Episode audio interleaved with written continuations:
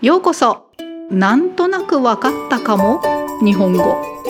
欢迎收听好像听得懂的日文记事。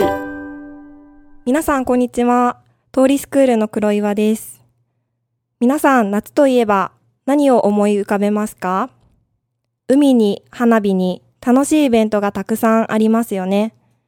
私が楽しみにしていることは浴衣を着てお祭りに行くことです。日本の夏の風物詩ですね。夏のイメージが強い浴衣ですが、着物との違いを知っていますか？今日は浴衣と着物の違いを紹介したいと思います。単語メモを参考にして聞いてください。質問は2つあります。1、浴衣はもともとどんな時に使用されていましたか ?2、着物はどんな場面で着用されることが多いですか？では始めます。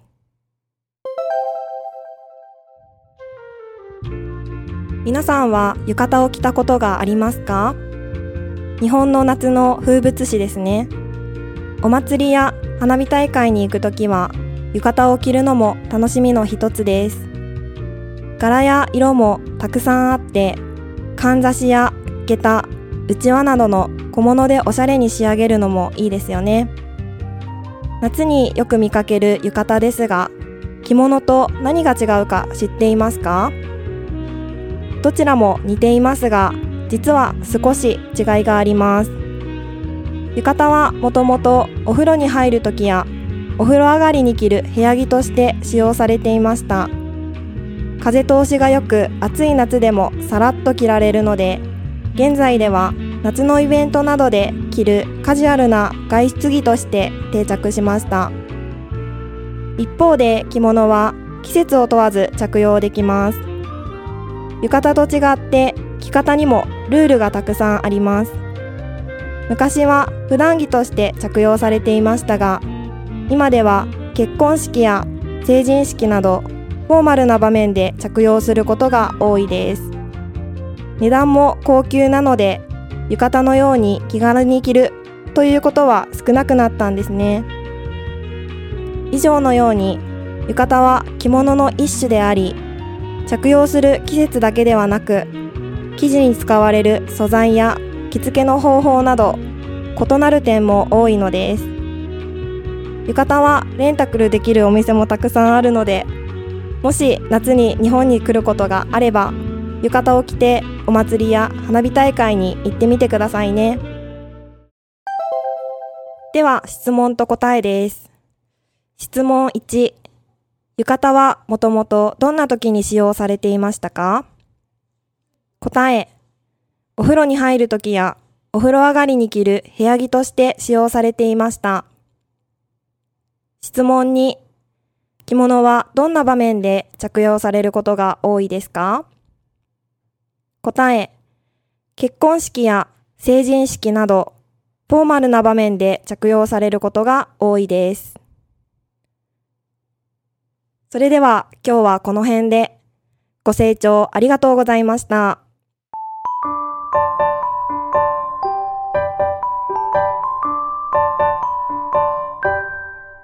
那么接下来是这个内容的简单的解说，已经听得懂的人就不用再听了哦。じゃあ始めます。はい、それではちょっと解説してみます。えー、今天的今天是大阪岛里的黒岩先生黑原老师介绍的主题是 yukata 雨衣啊。老师说他也很喜欢穿雨衣去参加祭典，啊，我想他穿起来一定很美的。然后老师今天介绍 yukata 和一般 kimono 和服。的差别啊，简单说是雨衣 yukata 就是夏天穿的 kimono，对，就是一样是 kimono 的。只是雨衣 yukata 是看汉字，各位可能马上就猜到了，它原本是要洗澡的时候穿的，或者是洗完澡后穿的，所以它的布料比较透气，诶，很热的夏天也穿起来比较清爽的那种。那不过其实是真的蛮热的。诶，但它的图案，尤卡达的图案真的很多种，就很有夏天，代表夏天的东西，很漂亮。啊，再搭配上老师说搭配那个康扎西，康扎西就是发夹，然后给他木屐，还有乌七瓦就是扇子。啊，乌七瓦这个扇子是有那个有把手，然后就上面是圆圆的那种扇子。诶，诶，这个就是搭配起来就很更好看。然后 yukata 就是日本的啊，日本の夏の風物詩ですね。老师这样说。風物詩的、まあそうです。浴衣就是夏の風物詩の代表です。嗯，先介绍介绍一下这个風物詩是什么。那本来的意思是咏，嗯，就是要念这个诗歌的，是念那个各季节风景的诗歌的意思。風物詩就是诗歌的诗。 啊，風物风物的是那風物是风景，或者是。嗯，在某个地方特有的东西的意思。呃，现在的话，这个风不知喜是不只是表示风景，也会代表着那个季节的东西，都可以说是风不知喜。那比如说食物啦、服装、天气、游戏活动，甚至生物、鱼等等，都是风不知喜。就是只要想到某个东西，马上联想到某个季节，那就是风不知喜。啊，日本夏天的風物詩就是 ゆかた，就是代表ですね。还有金鱼、金魚，还有朝顔、牵牛花，还有スイカ、西瓜，还有天气的话，入道雲。诶，汉字写入道云，入道雲就是积雨云，就是下雨下大雨之前的那个很大很大的云，等等都是代表夏天。那夏天马上大家都听到这个单字，马上就想到夏天。台湾的话，嗯，像是月饼、柚子就是中秋节，那就是阿基诺秋天的阿基诺福不知喜，或者是现在不知道还有没有，就听到脚步声就是夏天来的，或者是就卖听到卖米的的那个烧开水的声音，就哦想到冬天到了，呃，这些也是算是福不知喜的事呢，还啊。で、えー、回到浴衣的话题ですが、すいません。えー、老师有提到着物和服，现在是一般人大多是在正式场合穿那个婚礼啦，或者是诶成人式、成年礼ですね。那我也只穿过几次而已。那另外这个穿 kimono 的时候的规则就很多。诶，例如这个可能大家都知道，要穿的时候那个衣领。